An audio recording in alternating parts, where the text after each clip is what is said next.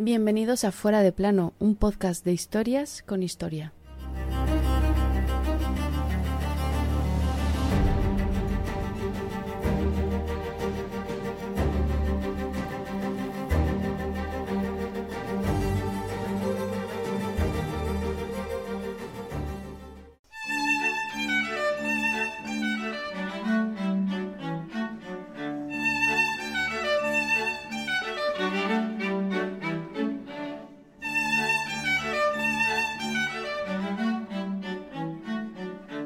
Qué fácil ha sido siempre culpar a las mujeres aprovechándose de su belleza. Además, ¿a quién podría importarle la verdad de una mujer? La autora de esta frase, el 28 de julio de 1579, entraba en prisión y lo hacía como un daño colateral por uno de los mayores escándalos del reinado de Felipe II. Esa mujer era Ana de Mendoza de la Cerda, conocida como la princesa de Éboli. Hoy te contamos su apasionante historia.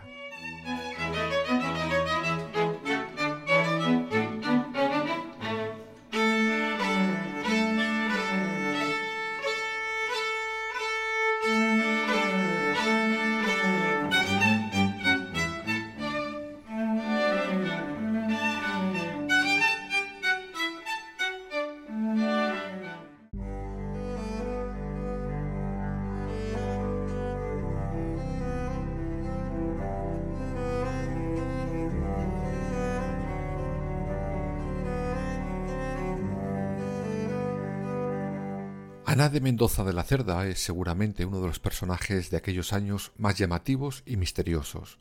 Pertenecía a una de las familias con más rancio abolengo de la Castilla antigua, los Mendoza. De ahí, de esa casa, es de donde nuestra protagonista se la inculca desde pequeña que debe tener una preeminencia social por encima de otras familias de aquella Castilla. Gracias a su madre, también noble, de origen portugués, adquiere lo necesario para codearse sin problema con altos representantes. Fue sin duda una de las mujeres con más talento de su época, y como también era de la época, pronto, a los doce años, la comprometieron. El novio tenía solo 24 años más que ella.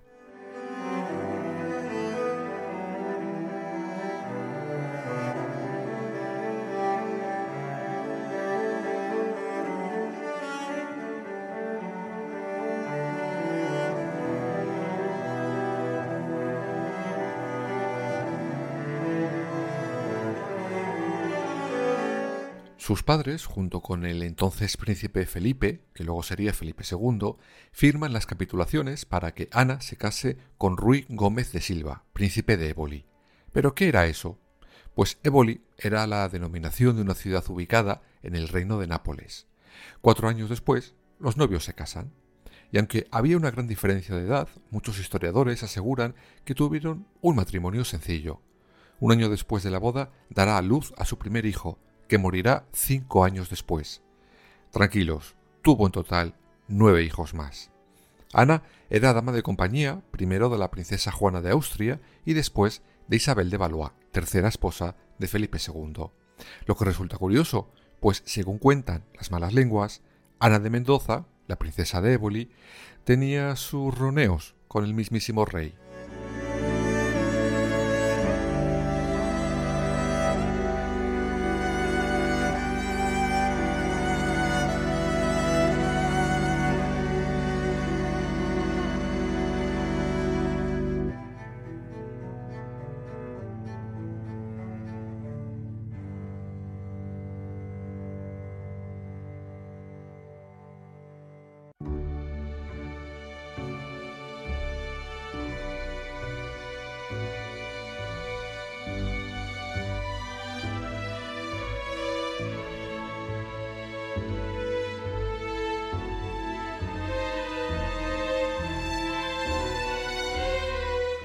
Pero ojo, que a pesar de ser roneo, era bastante crítica con el gobierno de Felipe II, sobre todo porque a ella y su casa le habían inculcado que el rey se rodeaba de la nobleza más afín, a la cual daba poderes.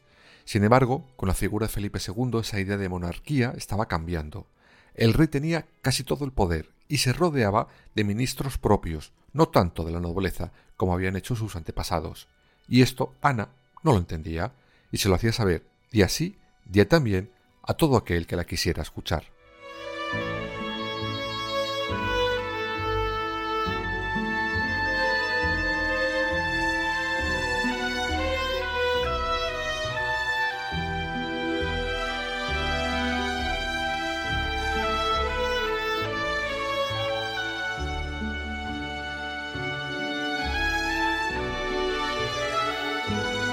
Por cierto, si buscáis en San Google a la princesa de Éboli, seguro que la reconocéis, pues tenía un parche en el ojo.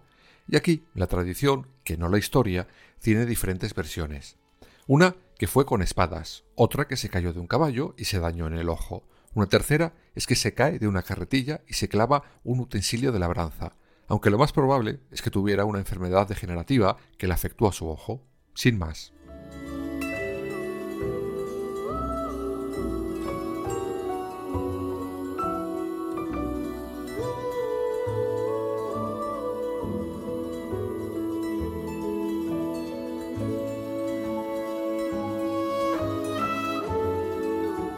No nos pararemos mucho en esta época, pues lo que nos la trae afuera de plano es lo que comienza a ocurrir a la muerte de su marido, algo que sucede en 1573. Tuviera o no rollete con Felipe II, la princesa de Éboli queda devastada cuando su marido muere repentinamente, tanto que entre el dolor y su carácter caprichoso le harán tomar una decisión un tanto extraña. Decide meterse a monja. Esto la hará chocar, y de qué manera, con la mismísima Santa Teresa de Jesús. Ahora te lo explico.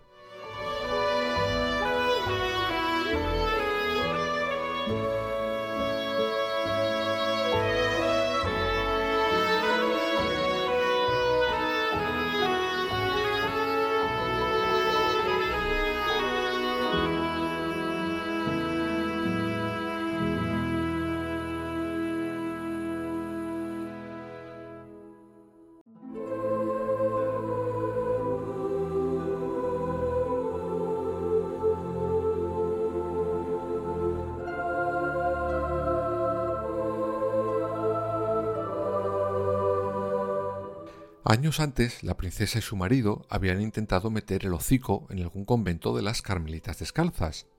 Daban ideas de cómo debían de construirse los conventos, y ahí ya empiezan las primeras fricciones con Teresa de Jesús, fundadora de esa orden. Esto se acrecenta cuando el príncipe de pasa mejor vida. Su viuda decide meterse a monja y que sus sirvientas también lo hagan. Teresa de Jesús, que ya la conocía, no la hace demasiada gracia, pero finalmente accede al deseo de la princesa. Como es evidente, la meten en una celda del convento, es decir, austera, con ningún lujo, y eso a la princesa de Éboli, pues como que no le hacía gracia. No sé qué se debía de pensar que era eso de vivir en un convento. Hija, austeridad, que no estás en un golf and spa resort de cinco estrellas. Tan hartas acabaron las monjas de ella que por orden de la santa se irán todas a otro convento y dejarán sola a la princesa de Éboli. Ahí creo que entendió la indirecta, recapacitó y volvió a la corte de Madrid. Y ahí comienzan sus problemas. Creo que si lo sabe antes, se queda ella sola en aquel convento.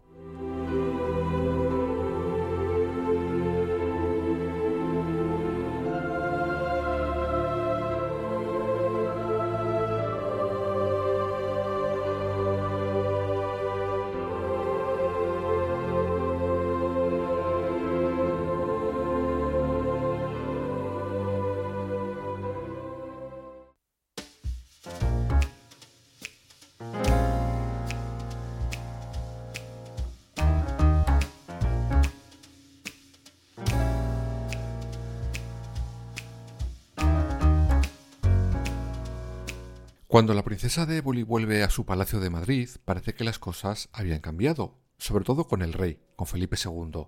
Se dice que su relación era más fría que antes. La razón que argumentan es que el rey era más mayor y sobre todo que estaba muy enamorado de su cuarta esposa, Ana de Austria. Por tanto, su supuesta amante quedó para vestir santos. En ese momento, la princesa de Éboli iniciará relaciones con un antiguo servidor de su marido, Antonio Pérez, y ahí empiezan los problemas.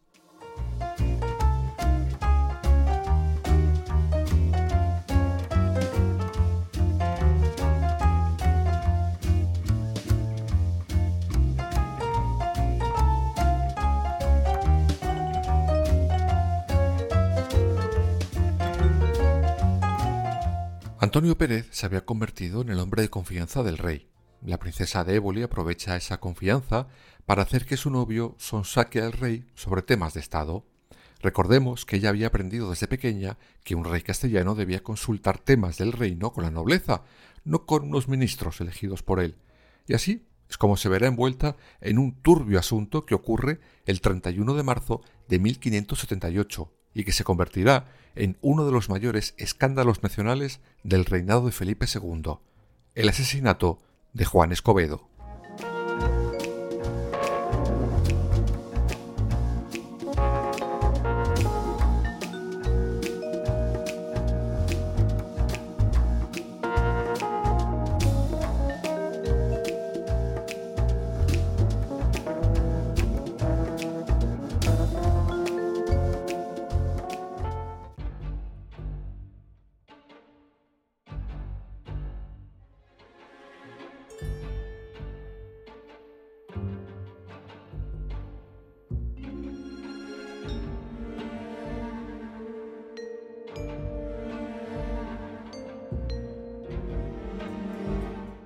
Y aquí nos adentramos en un caso abierto de asesinato que tiene varios siglos. Empezamos por lo que en aquellos años se pensó. Juan de Escobedo, algunos aseguran que era un espía de Antonio Pérez, el nuevo novio de la princesa de Éboli, que incluso a ella la conocía de antes, pues había estado trabajando también para su primer marido. En un momento dado le mandarán por recomendación de Pérez como secretario personal de don Juan de Austria, el hermano del rey.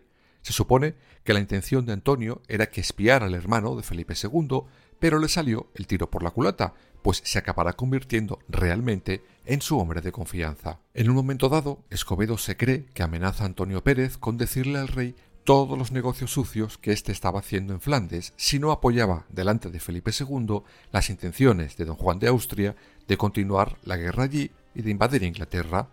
Espero que me estéis siguiendo porque parece una telenovela.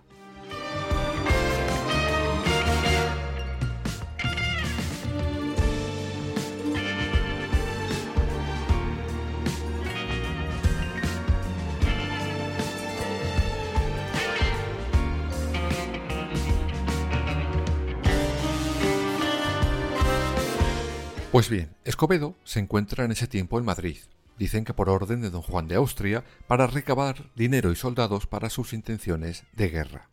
Antonio Pérez y la princesa de Éboli, por miedo a ser descubiertos, mandarán asesinar a Escobedo. Otros, sin embargo, aseguran que el chantaje se debía a que Escobedo pillará en la cama a Pérez con la princesa de Éboli, y éste, por celos o por deferencia a su antiguo jefe, decide chantajearles diciendo que se lo contaría todo al rey. Sea como fuere, el caso es que las sospechas recaen en Pérez y sobre todo en la princesa de Éboli como principal instigadora.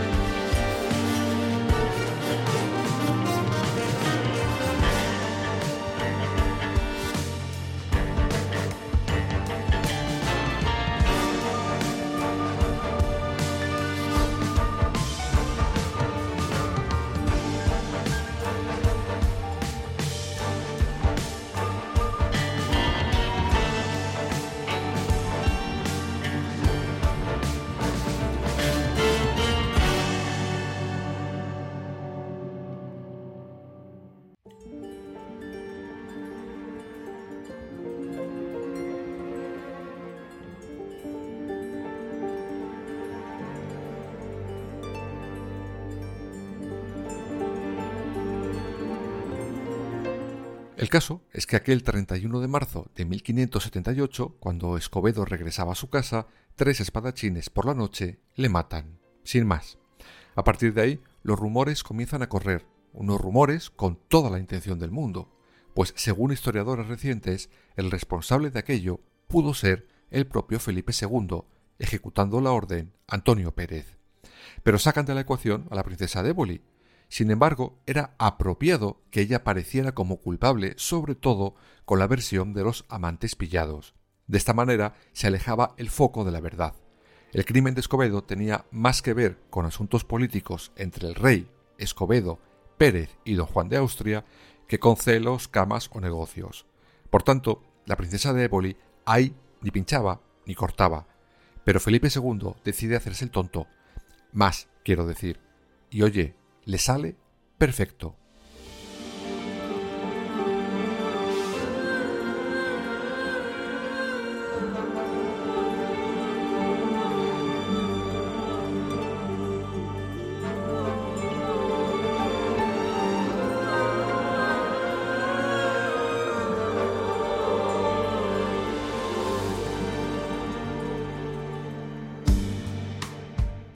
Que se creen los rumores que corren por Madrid, pero no acusa a Pérez y a la princesa de Éboli del asesinato. No, fue más listo. Si les llega a acusar, quizás a alguien se le podría escapar la verdad.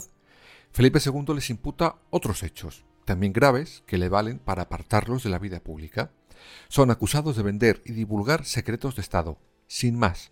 Y aquel 28 de julio de 1579, Antonio Pérez y la princesa de Éboli son arrestados con distinta suerte, por cierto.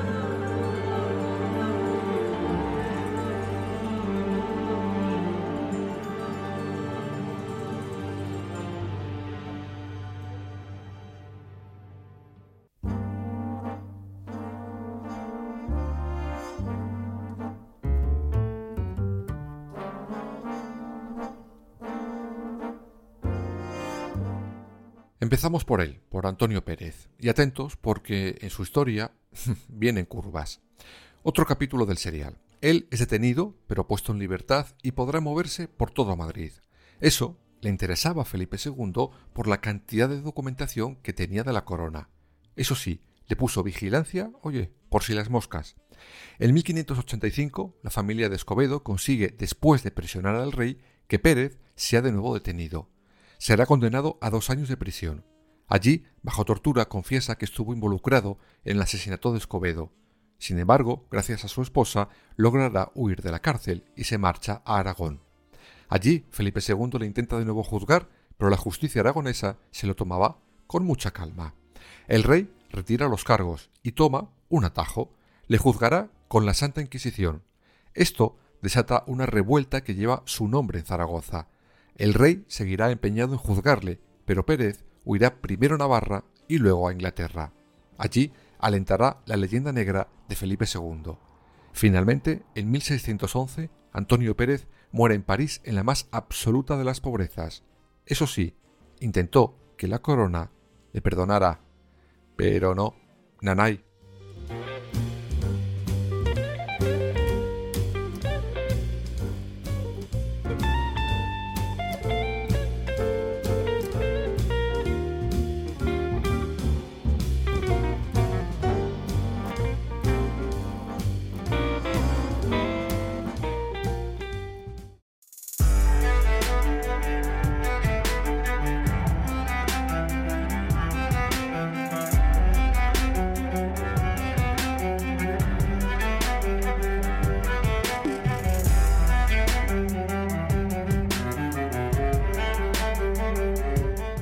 su parte, la princesa de Éboli, aquel 31 de marzo, es llevada a la torre de Pinto I.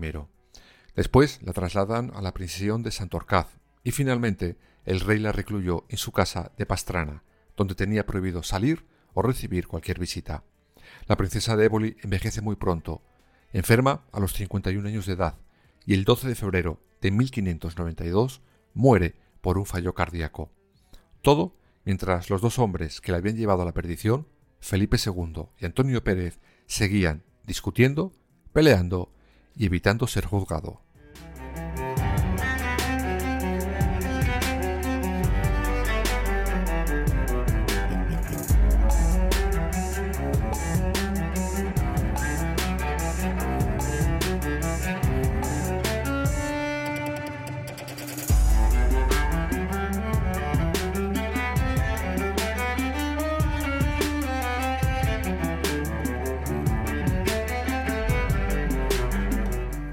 Sin duda este caso, el crimen sin resolver, quizás más antiguo de nuestra historia, es apasionante. Ya lo volveremos a traer completo en un capítulo propio afuera de plano.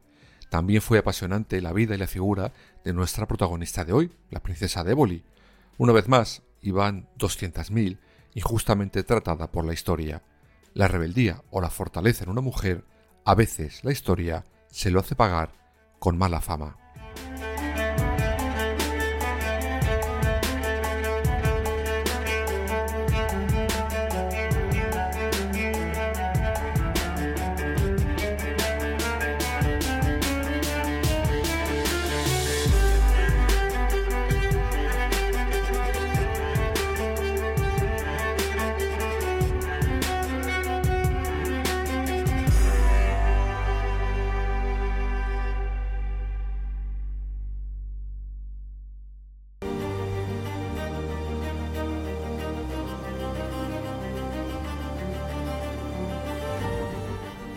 Fuera de plano. Suscríbete en las principales plataformas y síguenos en nuestras redes sociales, Instagram, Twitter y Facebook.